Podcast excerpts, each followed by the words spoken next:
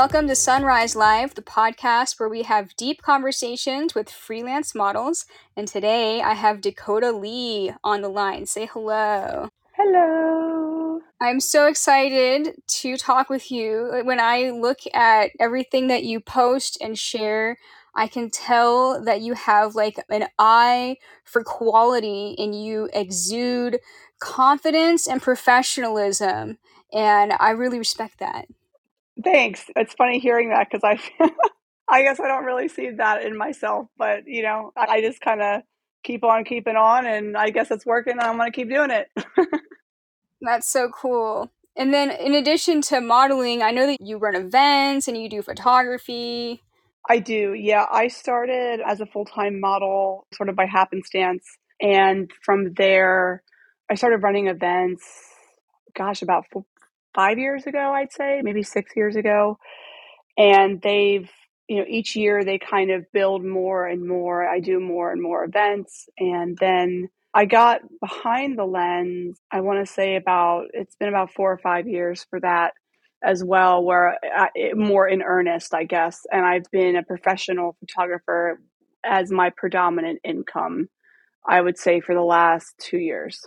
Sweet. That is really inspiring because I've been on the other side of the lens too, but I find a hard time like wanting to advertise for paid photography clients.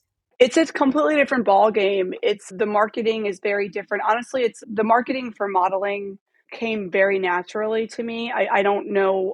For me, a lot of how I built my clientele as a model was a lot of direct interaction, a lot of word of mouth, really engaging with the clients and building these long-term relationships with them.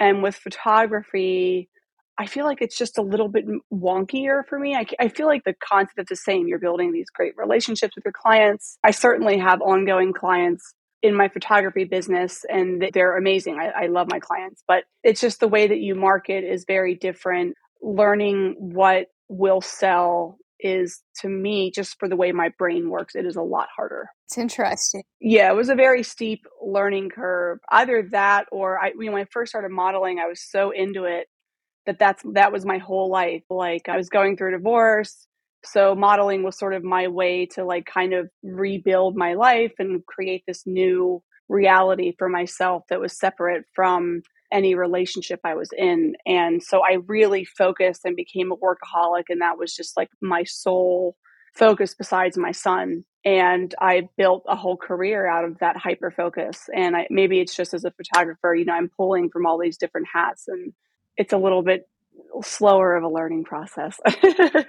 One thing that I might note about how marketing for photography is different than for modeling is that with photography, it appears to me that there's a much wider spread of what average going rates might be. And with freelance modeling there's like a more common like window of what average going rates might be. I agree. And one thing i love about modeling there's a lot more just uh, this is completely anecdotal and this could be a sweeping generalization so i'm prefacing what i'm about to say with that.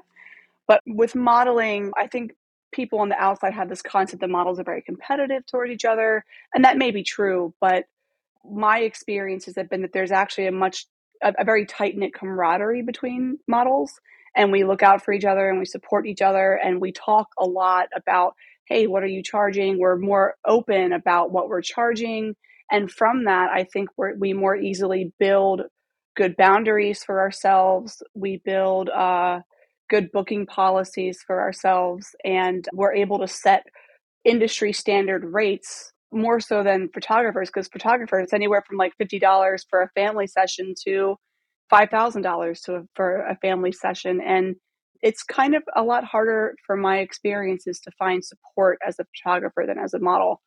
So that's also been a very interesting experience. And i will say the defining moments of my photography career came from very kind people who mentored me, and that made a big difference in my career going forward. That's great. So, have, have you found that often other photographers who might have a similar client base to you are sort of more what's the word I'm looking for? Not not necessarily aggressive, but like seemingly competitive. Yes, Absolutely. They're a lot more competitive, and they can even be sort of I've had a couple of instances of people intentionally giving maybe not the most not the best advice. Let's just put it that way. Where I was kind of a baby photographer starting out with my website and stuff and was just I think there's just a lot more competitiveness, and they'll sometimes do or say things to undermine any progress you have. And then some people they just have different opinions. Like you, you ask one person how to market, and they'll give you you you'll get you ask 20 people, they give you 20 different answers. So it's just it's really hard to find out what works. I think for you personally, but yeah. That, that reminds me, I've, I've kind of dabbled, like I mentioned, a little bit in photography and videography. And there was a period of time that I was like trying to like advertise for that kind of paid work. And I remember when I first bought my first drone, I was really excited about it. And I posted some drone footage that I shot. And I was like, I'm available as a drone cinematographer if you want to hire me. And then all these other competing drone photographers in my area were messaging me, like, oh, do you have your part 107 license. Oh. oh, well, you better get that because if you don't, you're going to get in trouble. And I was like, oh, thanks. And I could tell that they were like ready to throw me under the bus with Yeah. like the FAA or something like that. Yeah, 100%. Like, just so you know, we're trying to help you out. So you should probably get a permit because I'm totally, but then it's like, yeah, they're probably going to say something if you don't. Yeah. So, I mean, I'm glad that I got that information because I, I did go ahead and do that. But I, the way that some person, the way that one particular person was in my inbox about that, it made me feel like I was about to get reported. hmm Yep, yep. I definitely have had similar experiences. so, for people that are listening, can you describe like how you first got into modeling. I know you mentioned that it was through a divorce, but I'd like to hear a little bit more in detail about that and then what platforms you use to get into things and then how long your career has gone over the years until it's what led you to where you are today.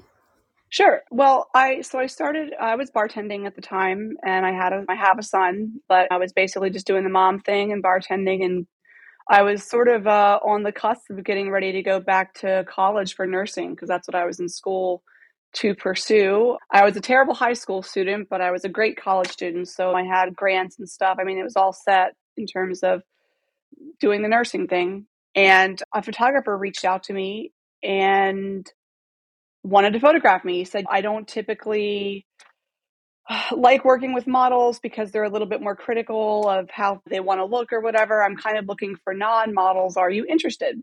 And it was a it was art nude shoot and I have no shame at all with my body. I just don't really see the big deal about nudity and I've never seen it as this I mean it can be exciting, right? But that's if I'm attracted to somebody, but otherwise I just think kind of bodies are bodies. So I was like, yeah, I'm super down. Let's do that. And then I got in his portfolio and other people saw me in his portfolio and I started getting people reaching out to me saying, "Hey, you know, I like the work I saw there. Would you like to work with me?" And I never thought I was a model. I, these were all trade shoots. I, I did that for about a year, and I went with a friend to Philly for a shoot. And you know, I was living in Northern Virginia at the time, which was pretty far of a drive. And you know, the guy was just a jerk. Like the photographer, when I got there, he just wasn't very nice to me. And my friend was like, you know, if this guy's going to treat you like crap, you should at least get paid for it. And I'm like, well, you know, I'm kind of at this time I was about 30, and I was like, well, you know, no one's going to hire me, right? Like I'm not five foot ten with a 23 inch waist, and I'm not 19. And he's like, no, I'm telling you, you could absolutely make money off of this. And he had a his girlfriend actually was a former full time model. And he was like, Look, I'll, you know, I'll hook you up with my girlfriend and you guys can talk. And she became my, my mentor. And they basically encouraged me to take all the photos that I had modeled for in the past year, the best ones, and put them on a website called Model Mayhem. Yay, Model Mayhem. yeah so that's what I did. I took all those photos, and again, you know, through their encouragement, because I wouldn't have done it. I just, I don't know. I just thought, you know, I'm not that pretty. I thought I was attractive, but I just didn't think I was model attractive. And you know, again, I'm not five foot ten and a size zero at five foot ten. but it, you know, I joined Model Mayhem and boom, it was just immediate. Gosh, man, I was, you know, a lot of them were creeps, but there were some that were not creeps. And I, I'm very fortunate that I had two mentors. The two mentors that I had, the first one, who was my friend's girlfriend, is Holly Rogue.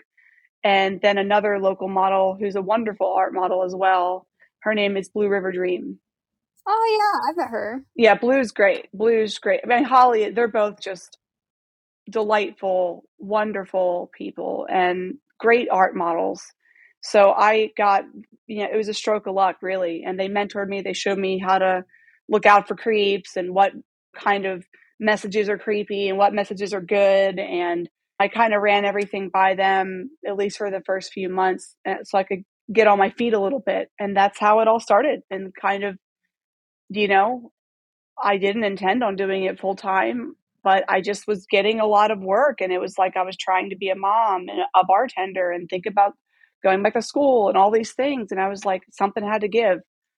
So I took the leap and started full-time modeling. It was really scary. I cried a lot because I was I was afraid of like, well, what if I fail, you know? But I just felt this pull to do this thing and that was actually pretty shortly after my ex-husband and I split through completely unrelated reasons, but you know, we split up and we were figuring out co-parenting and my ex was always super supportive of my modeling.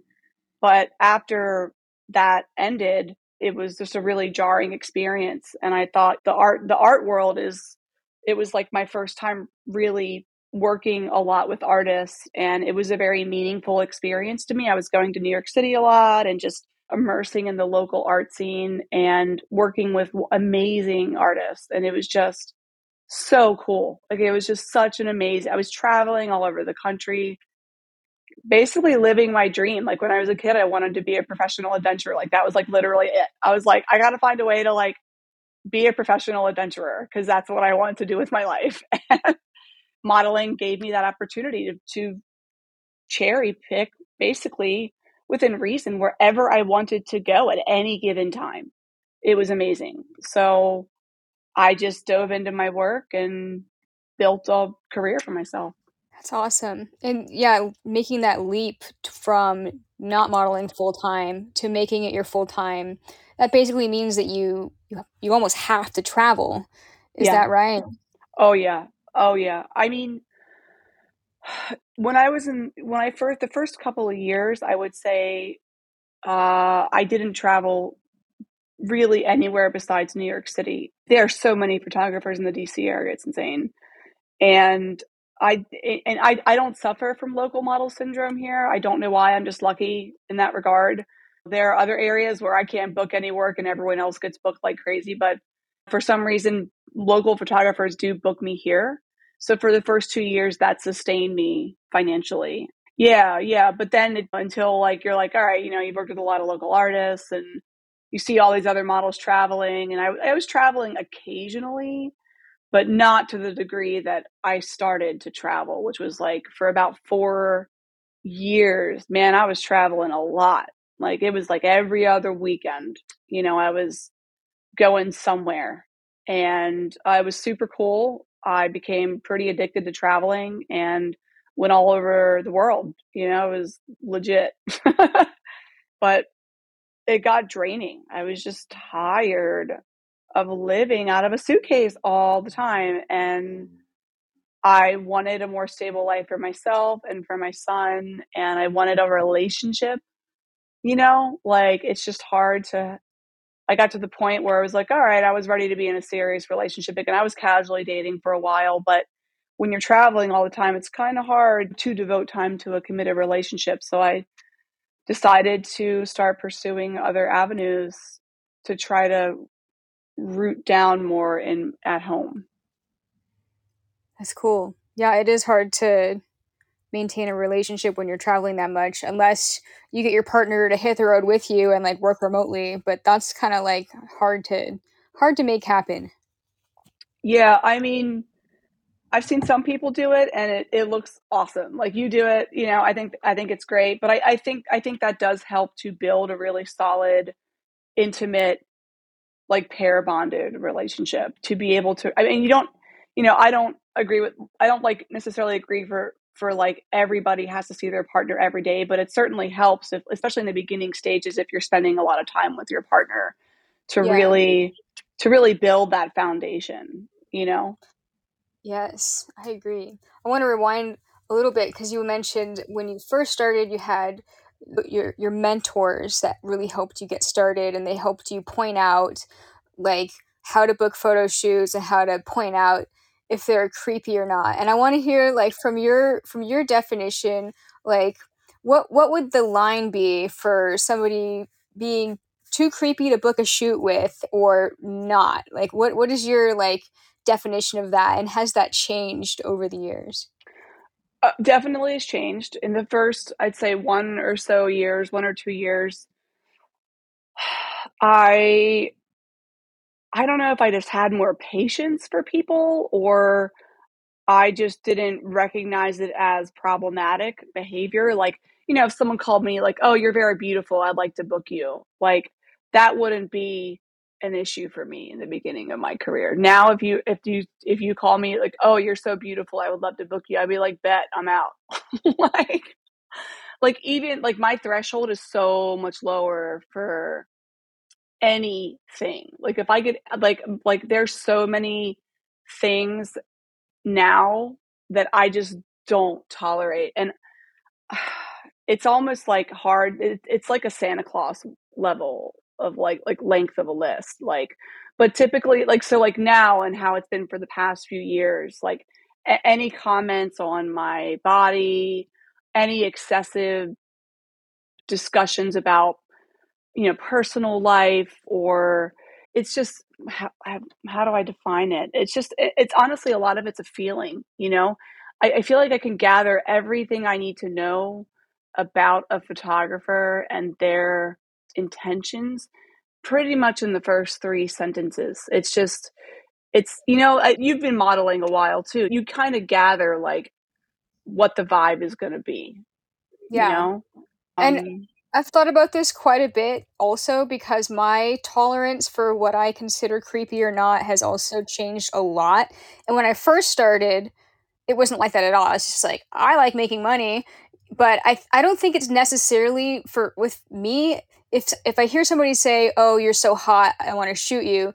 The statement itself isn't like the bad thing. It's just that I've had so many negative experiences with somebody that opened the conversation with that that I associate that as the red flag where, "Oh, I know what I'm getting into if I want to shoot with this guy. He's going to be one of those." It's not the statement itself, it's just the archetype character that I assume this is going to end up as. Correct. And you know, nine out of t- nine out of ten times, you're going to be right. Yeah, there is that one chance that the person is respectful and chill and whatnot. But just off of the who know hundreds upon hundreds upon hundreds of experiences we've had, you you learn that you just you don't need to risk it anymore. You're established enough. Not that I'm saying someone who isn't established shouldn't have these risk like you need to people people need to define what their risk levels are for themselves. But once you get to a certain point you just you just realize it's not worth the emotional energy anymore. Like it's so draining to to to have to even to even stress about it right? Even if someone reaches out and says oh you're so beautiful i want to book you or whatever uh, they could be a good person, but even just the anxiety of having to wonder if they are is not enough. It's it's not it's not worth it. Like no amount yeah. of you know, it's like just no amount of hourly rate or whatever day rate they're going to book me at. I just don't have the patience for it anymore. I'd rather not. like, yeah, at a certain point, you'd rather just like chill in your jammies, you know, with your pets or whatever, than get $125 an hour to put up with somebody who's going to be asking you a bunch of awkward questions. Literally, yes. It's like this happened when I was a bartender too. It reminds me of the spirit his experience. This rich kid used to come in. He was like this spoiled kid who needed help. I don't think he I don't know if he was a bad person, but he definitely was putting out a lot of cries for help. But he would come in, he'd order a glass of wine, and he'd tip me $100 every time. Never hit on me. Just he would order a glass of wine, and, t- and he did that every bar he went to. And he was just a jerk. He just it wasn't sexist comments. It was just he was just a jerk to everybody. Like he would just make really he would treat you like straight up like the help, you know? And I remember he was complaining about this bartender from another bar kicking him out and it's like how dare he, you know, I spend $40,000 a year at that bar. That fucking guy, who does he think he is? And I remembered yelling at him at that moment. And I was like, well, maybe people don't care about money. Maybe they just want to be treated like decent human beings, which you're not even let, you're not even doing. Maybe people don't care about your money. They just want to be respected. And he like was super like shocked by what I said and basically paid and left. He didn't tip me $100 that time. But what's funny is like four months later or whatever, he comes back in and he was sweet and kind and well behaved and he only tipped me 20%. Whoa, that's interesting. Yeah, yeah. He was like, I mean, he still tipped it in the standard tipping rate for a bartender at that time, but it was just funny. It's like, I, and I think that's what you realize. It's like, mon- there's just no amount of money that's worth your like mental health anymore. Definitely. Speaking of all the different various experiences that we've had, I have this part of my podcast that I like to call the photo shoot fail of the week. Ooh. Doesn't have to be negative, but can you describe a situation where you had a shoot that was memorable, either because it was crazy, the situation surrounding the shoot was maybe like off the wall, or perhaps the photographer themselves were crazy? Yes. There's yeah. Take your time. If there's more than one, you can tell more than one too. Well, it's funny because I was actually just talking about this recently with somebody. You know, I, have kind of I've kind of gone back into a little bit of urbex shooting, which that was like my bread and butter when I first started out. I love urbex shooting; it's so fun. However, urbex shooting it needs to be proceed. It, you need to proceed with caution with urbex shooting. So I used to shoot in urbex spots in cities, right? Not like every city, but like cities that I would thought, okay, like it's probably like safe here, right? Like it's chill. So I was shooting in Richmond, Virginia, and I booked with this photographer and I said, Hey, you know, I got this urbex location. I got the urbex spot from a friend of mine in Richmond, right? Do you want to go here? And I showed him some photos of the space that my you know, my friend had taken. And he was like, Oh, it looks great. Let's go.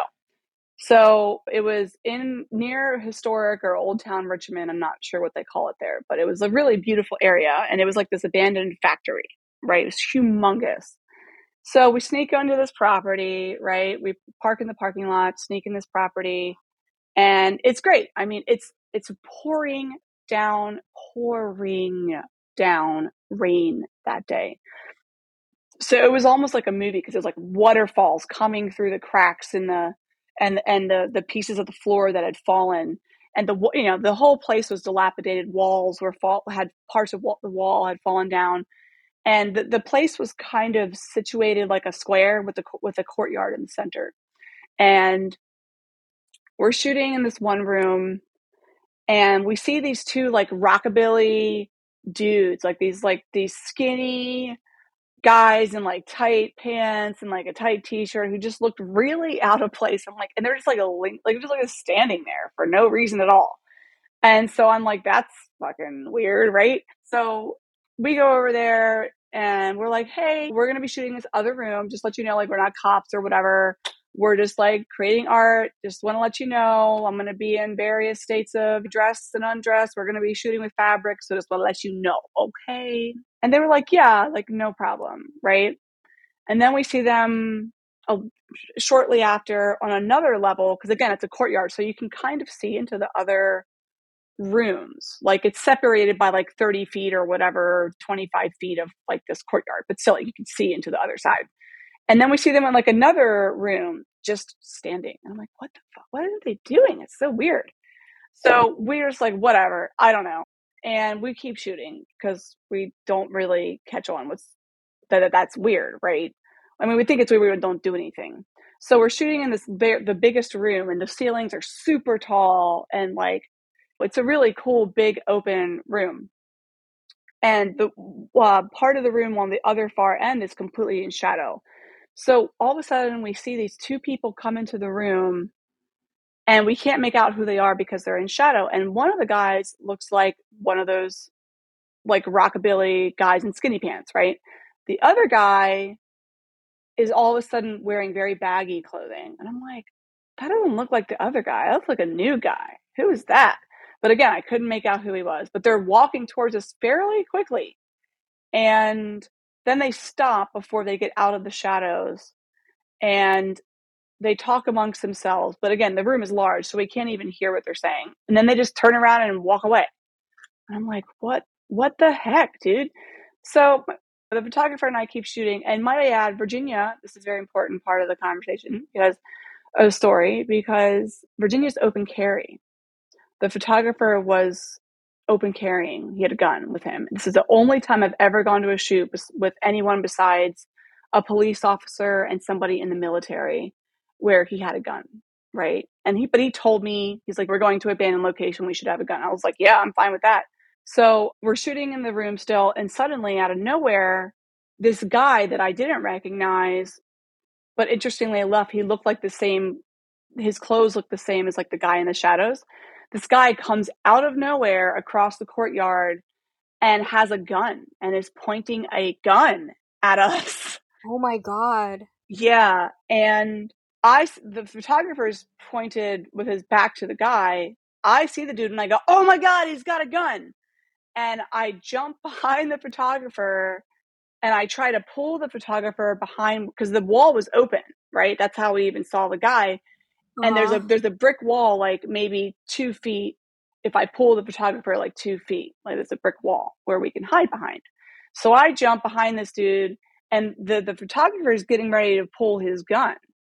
And then as soon as the uh, the guy sees this, the guy in baggy clothes, he he like holds up the gun when he sees the photographer pulling the gun, he goes, "Oh, you know, it's fake," or like some weird shit. I forgot exactly what, but it was like, "Yeah, oh, it's fake," you know.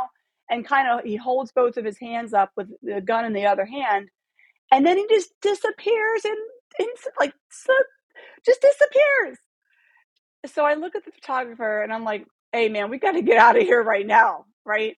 He's like, "Yeah, yeah, let's get out of here." So we just like very calmly pack up our shit, right? very calmly leave the property. And as we're leaving, we kind of hug the walls, like what walls that were left. And whenever we're at an open part, we just kind of jump as quickly as we can to oh another wall. And we're like hugging these walls because that's the direction the guy was coming from. The guy was coming from the opposite side. So I'm like, okay, well, let's just hug these walls. We'll get to the trail, which we did. And as we're walking out the trail, we hear gunshots going off, like a couple gunshots go up, go off. And but wait, there's more. So we get to the parking lot. Yeah. We get to the parking lot and there is and again, it's pouring rain, pouring, pouring, pouring rain. There are two men now in the parking lot that are just sitting in the car and the car is turned on. There's a woman standing, a young, beautiful blonde girl in the center of the parking lot in a red trench coat standing in the center of the parking lot, soaking wet. And I basically fully detached emotionally at like at this point as a survival defense, like like as a way to get out without freaking out, right? So I don't really have any emotional reaction to anything. I'm just totally spaced out right now. And we get in the car, and as we're driving away, I go up to them to this girl, and I'm like, you know, we, we roll down the window, like, hey, are you okay? You know, we heard gunshots going off are you all right? She's like, oh, yeah, yeah, I was to go, you know, like explore there, but, you know, I like decided not to because, yeah, I heard those gunshots. So, yeah, I'm just to hang here for a second. And I'm like, I'm not connecting any dots. But I'm like, yeah, okay, are you sure? And she's like, yeah, I'm fine. And then we're just like, all right. And then we drive away. And it wasn't until once we drove away and like got to a safe space, then I started freaking out right? I was like, oh my God, that was, you know, I was driving my car. They have my license plates. Like, what the fuck was that? Was it a drug deal? What the hell? Because none of these people fit together. None of them looked like they would ever be friends. Nothing made sense.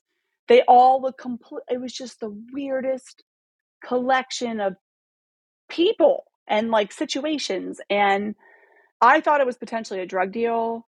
I spoke to a couple other models about it and they said, "Oh no, that's likely sex trafficking. That girl was probably that girl was probably being trafficked and you just came into a traffic trafficking situation and they wanted you to get the fuck out." Is what was happening. So I don't know what happened. I, I tried to watch the news to see if anybody was killed there since we heard gunshots. I didn't say anything. I didn't report anything. Listen, where I grew up, snitches get stitches, dude. I didn't. I just didn't say shit. I was like, listen, I'm staying out of this. I got my license plate. I got a kid. Like, I'm no. I have no idea what that what the fuck that was. The photographer never worked with me again. oh my god. You know, because I mean, he didn't say anything negative, but he wanted to post the photos, and I said, absolutely not. And I was paid for this shoot, but I was like, I would prefer if you could wait three months at least because I really don't want these people to find me or you. I don't think you realize that this could potentially be a dangerous situation. He's like, no, it's going to be fine. Like everyone shoots there. He's like, yeah, but they saw us. I really don't want you to. I was so adamant. I was like, do not post those photos anytime soon. I was like flipping out on him basically. So yeah, the, and I felt terrible because I was the one that it was my location. I suggested it. it was my fault. So yeah, that's the craziest shoot situation I've ever had. Whoa, that that is extremely extremely bizarre. The guy that ran up on you guys with a gun, and then as soon as he saw the photographer's gun, he was like, "Oh, sorry, it's just a toy gun or whatever." Like, what what was he planning on doing? Like, like just mugging you? I I'm. I always assume that people that want to like steal from you usually want you to be like abandoning your car and they break into your car. A lot of people, I would assume, don't want to have like a physical altercation or whatever. Right. I well, I, I, think well, you know, the, the, photographer looked like I mean, he wasn't a cop, but he looked like a cop. He had the short haircut, he had the look for it, and he had a gun. So I think what they wanted to potentially do was just scare us away. It was kind of like I don't know if he was intending on actually shooting us. I think the gunshots were likely him just trying to be like, Yanni, you know, we didn't see who shot the gun. We just heard the gunshots.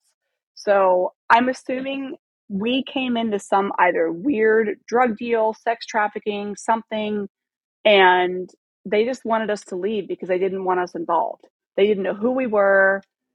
That's my only logical, just by the behavior of everybody, because it still doesn't make sense to this day. I updated my policies. I will do urbex, but never in cities again, ever. I don't care how cool it is, and honestly, I don't do. It has to be a really safe location for me to do urbex. Like just kind of walk onto a uh, onto properties now. Like typically Yeah. speaking, I I just do private properties where I'm I'm given permission. Yeah. Yeah, the the red trench coat made the whole scenario sound like almost cinematic. Like Yes.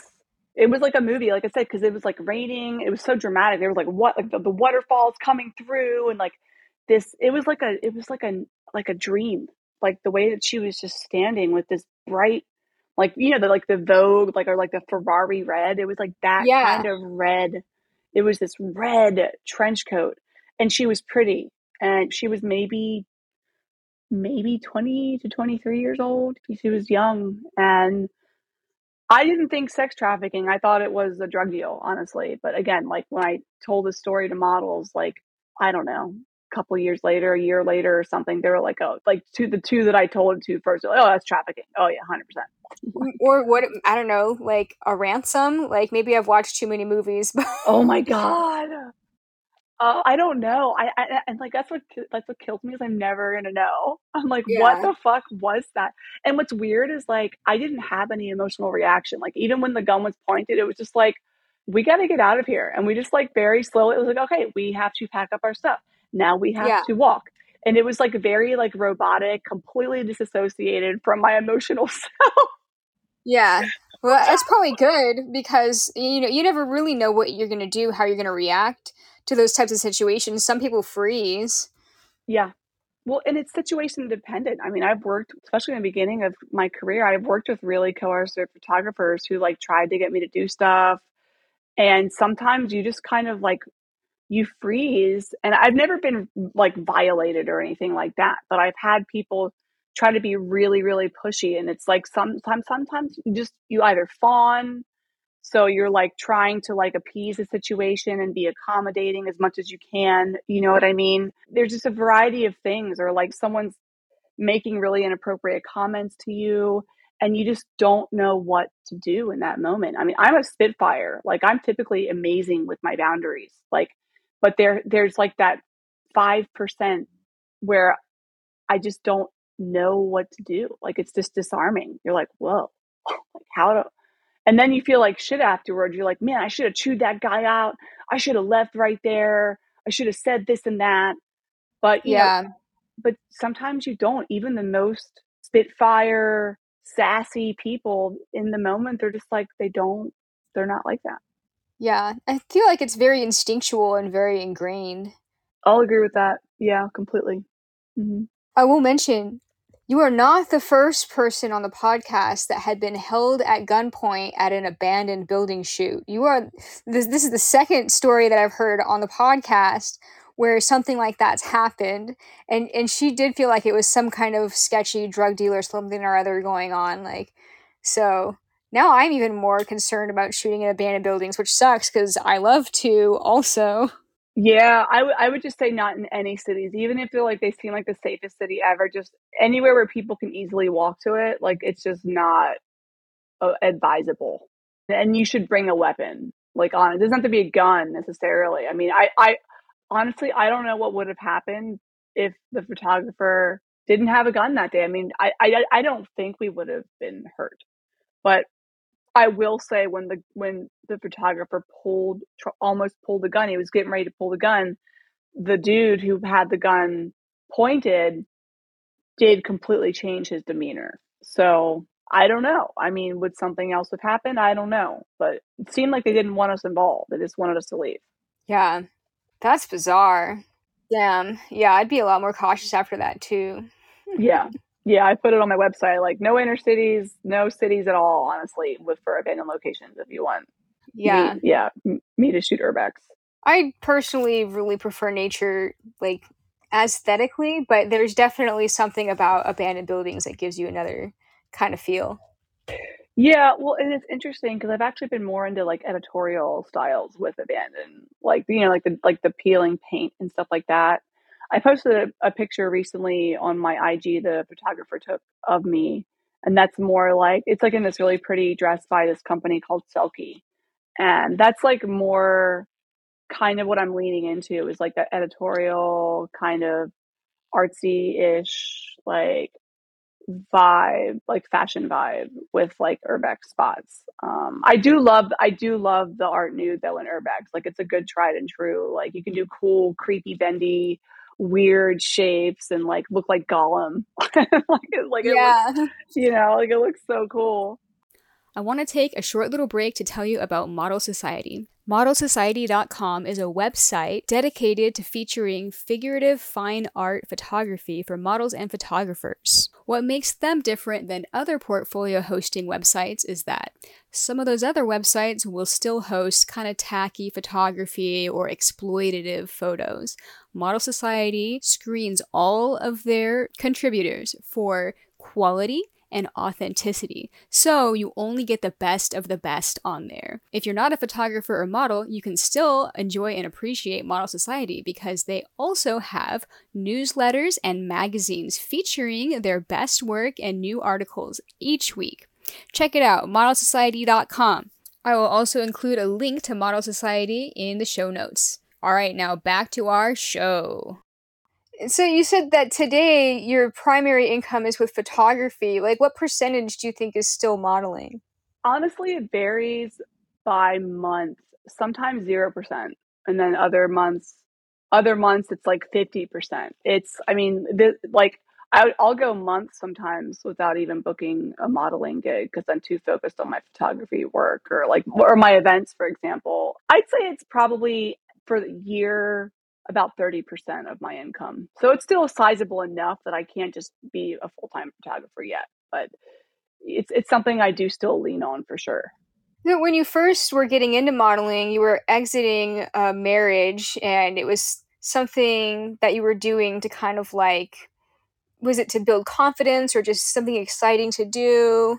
I guess I think it was something to build a, a, a new life for myself. Like, you know, I never consider myself artistic ever, or I just didn't think I had the mind for it. So it was extremely validating to be in a career where people valued my artistic input, where they Yeah. really where they where I was a part of this really beautiful process of creating art and it was just really cool. It was like super meaningful to me and I got to meet all these cool people. Like it was just you you'd meet all these fascinating characters and I was building new relationships. Like I I'd never lived alone. I'd never been on my own. I went straight from my parent my mom's house to living with my partner and I'd never been alone as an adult. So it was just like for me it was just really important I guess all I could, all the only way I can explain it is just to create my own rea- create a new reality for myself, something that is very distinctly mine. This is this is something that I created, and I I did all on my own. And what's amazing is what I realized when I was single was that I'm actually like I'm a lot more successful. when I'm only relying on myself and and like I'm my boss and I have to be responsible for myself, like it's like a different kind of hustle. You know what I mean? Like you don't have a choice. You either do it or you're you're not going to be able to Yeah. pay your rent. You know what I mean? So it was just but I I felt for the first time in my life like way more stable than I ever had. I was making more money than I ever had before.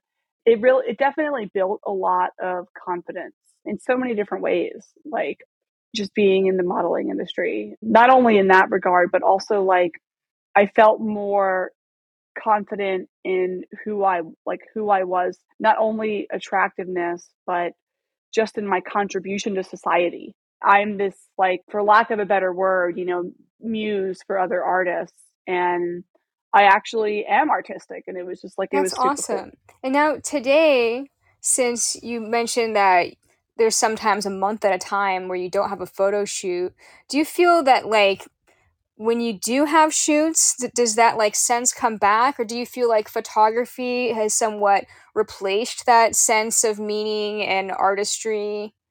I would say I think this is going to sound, you know, with the exception of my events, because my events, I, I'm the creative director, right? I'm the creative director, the instructor, I'm I'm the stylist a lot of times, all the things, right? So that really exercises my the creative part of my brain, and modeling does as well. Photography is more, it's more like it's I wouldn't consider it as artistic. So when I do go back into modeling, it does I do feel like it's a it's a more artistic experience and I do value it more now since I don't uh, since I don't have to do that exclusively as a living.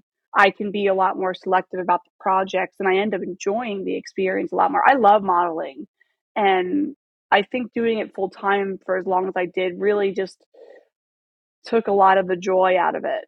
And I would have some projects that were great and they would keep me afloat. They would keep me sane. But there were projects that weren't so great. And I didn't, this allows me, being a photographer allows me to be a lot more selective about projects and my clients. So I have a much better experience overall. And I'm more invested in what I'm doing when I actually work with people. So I, I, I can give more of my complete self to these projects. Yeah, that's awesome. I, I relate to that too because if there's ever like a few weeks in a row that I don't have a shoot, I just feel like ah, I kind of want to like do something creative. Like I need to do a shoot or something, even if it's self portraits. Yeah, and self portraits are super cool. They're actually they're hard as frick, but they're like a they're a lot of fun, and I feel like that's where I can really be artistic. It's like you know you don't have to. You can, I feel like you can fail a lot more with your self portraits it's like, well, if it doesn't work out, you don't. It doesn't matter, right? It's like it's not like you're getting paid for it, so it's not like you have to really be on your A game, you know. So you can experiment more, and with that freedom, you end up with some pretty Yeah, cool I stuff. agree. I have another question that I wanted to ask. I call it the rising phoenix moment in your life. Can you describe something in your life, whether it's related to your modeling or not, where you were faced with a challenge that you had to overcome? Oh man, this one's really interesting because I feel like there's a lot. There's a. It's like there's so many of those moments. Mhm. You know what I mean? A challenge that I've had to overcome. I would definitely say the the probably the biggest moment was definitely going full time. Like that was really hard. That was definitely like I mean that whole experience was very much a if it's like the rising phoenix moment, that was it. Like that was like I I I was like rebuilding from ashes. Like not quite literally, but it felt like that quite literally, like just completely starting from scratch and and not only building this life for me, but thriving. That was a super cool experience. I think also another shift in my career came a little bit more recently when I switched out of, I, I'm predominantly, I don't do art nude anymore and I switched. That was kind of scary, but you know, I decided to switch out of art nude as what I was doing mainly. And I, I, ra- I rarely do it nowadays. Actually, I'm mostly fashion or like lingerie or instructional when I'm a model, actually. And that was scary because I think there was this whole thing of like, well, if I switch to mostly fashion, no one's going to book me. No one's going to want to pay me, right? Like, or they're going to want to pay me like 50 bucks an hour. And it was super scary, right? But like, this was during the pandemic. And I'm like, well, I mean, no yeah. one's making money right now anyway. So no better time than the, you know? So it's like, it's now or never, right? So I rebranded. I, I didn't start completely over, but I started posting a lot more fashion work. And it was kind of like, if you build it, they will come. And that's like quite literally what happened. And it was amazing the world provided for me. It was super cool because like all of a sudden all these different opportunities were appearing to me because i became more i guess mainstream. I can't i can't explain it any other way but i wasn't so niche anymore in the type of modeling that i did. And all these new doors opened up to me because i was no longer like an art nude model it was more just like a fashion model or just a model like it wasn't art model art nude, nude, or any of that. It was just I'm a model, and my online persona reflected that. And I started getting a lot of. I mean, I did. I'm doing fine. It, it just kind of blew my mind. I really didn't think that was gonna. That's really awesome. Happen. Yeah, it was. It was pretty cool. Like I'm working with companies now that hire me because of that and because of the brand that basically my brand my own you know my online persona now. And it's you know, the shift out of it was largely because, you know, when I started modeling art nude, I had this whole concept of the body. And I, my whole platform, my whole goal with it was like to desexualize, to, to not that there's anything wrong with viewing uh, body sexually, but for me, it was like I wanted to show the world that women's bodies were capable of so much more, right? and that we can create art and i wanted so i wanted so badly to be viewed not inherently as this as what i can offer men sexually right? Yeah. And that was super important when i started out and it was kind of finding my flow with the kind of art nude modeling i was creating but i think i just got tired of the way of like you know, it's going to sound terrible, but I just kind of got tired of the male gaze, you know, I got tired of it. And I came to realize that working with female photographers and working with the few, you know, some male photographers that really align with what my perception of like my kind of art was really important. And I just didn't want to and also like my own self portraiture. I think that's more important also going forward and like my events and stuff where I'm kind of creating the flow of my interpretation of the art nude and like my contribution to the world. And so I think I'm like not landing my plane here. like I'm kind of meandering. Sorry. I have a question about that because I'm really curious. Like when you rebranded, did you have to kind of try to scrub the internet for your Google search results or like to take news off of the internet? Yeah, I so I had to rebrand. So I became Dakota Lee, you know, I had a different brand before and you know, like I still do some art nude, but it's really got to kind of work with what I'm feeling. It's got to really like align with with basically my brand now. And yeah, I mean that was tough. I I had to just rebrand because it was like if you Google my former name, I mean all kinds of art nude stuff would show up, and it's like but I modeled for some very light fetish stuff, like collars and stuff like that. And I thought, and it's super cool stylistically, but I just I didn't want to model for anything anymore that was that was too, that was I my perception of male gaze like too too noticeably male gaze and so yeah I had to re I had to just like kind of start over. Have you ever had issues with like you mentioned that you've got new opportunities with your the new brand with the fashion and the lingerie? And have you ever had any of those new opportunity people find your nudes and then have a problem with it?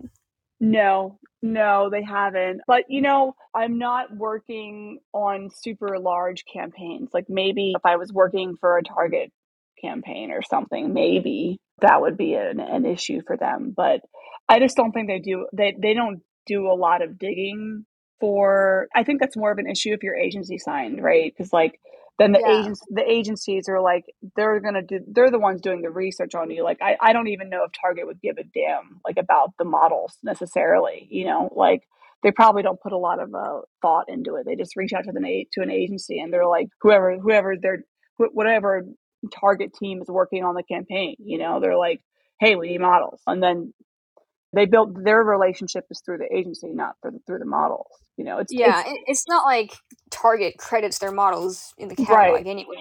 Right exactly exactly. So it's like i think the point is typically moot. I think that as long as like your online persona is is currently aligning with whatever company because i'm my own agent for better or for worse. So as long as my brand is representing what currently what they want. So when people look up my Instagram, you know, that's all they care about.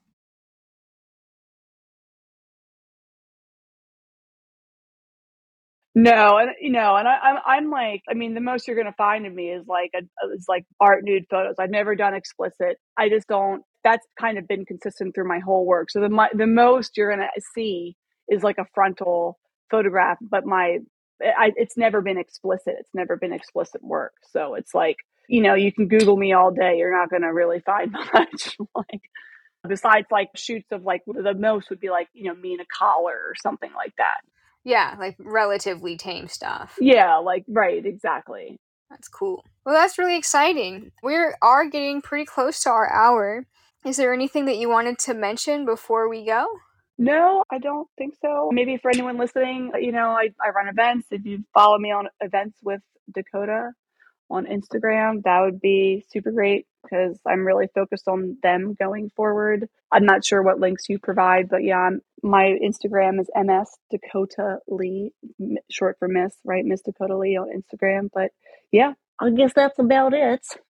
Sweet. Yeah, I'll definitely include your Instagram link and then any other links to any websites or other pages that you have in the show notes. Okay, bet, bet. Yeah, thanks for having me. This is this has been really chill. Man, an hour goes by really fast. I know it does.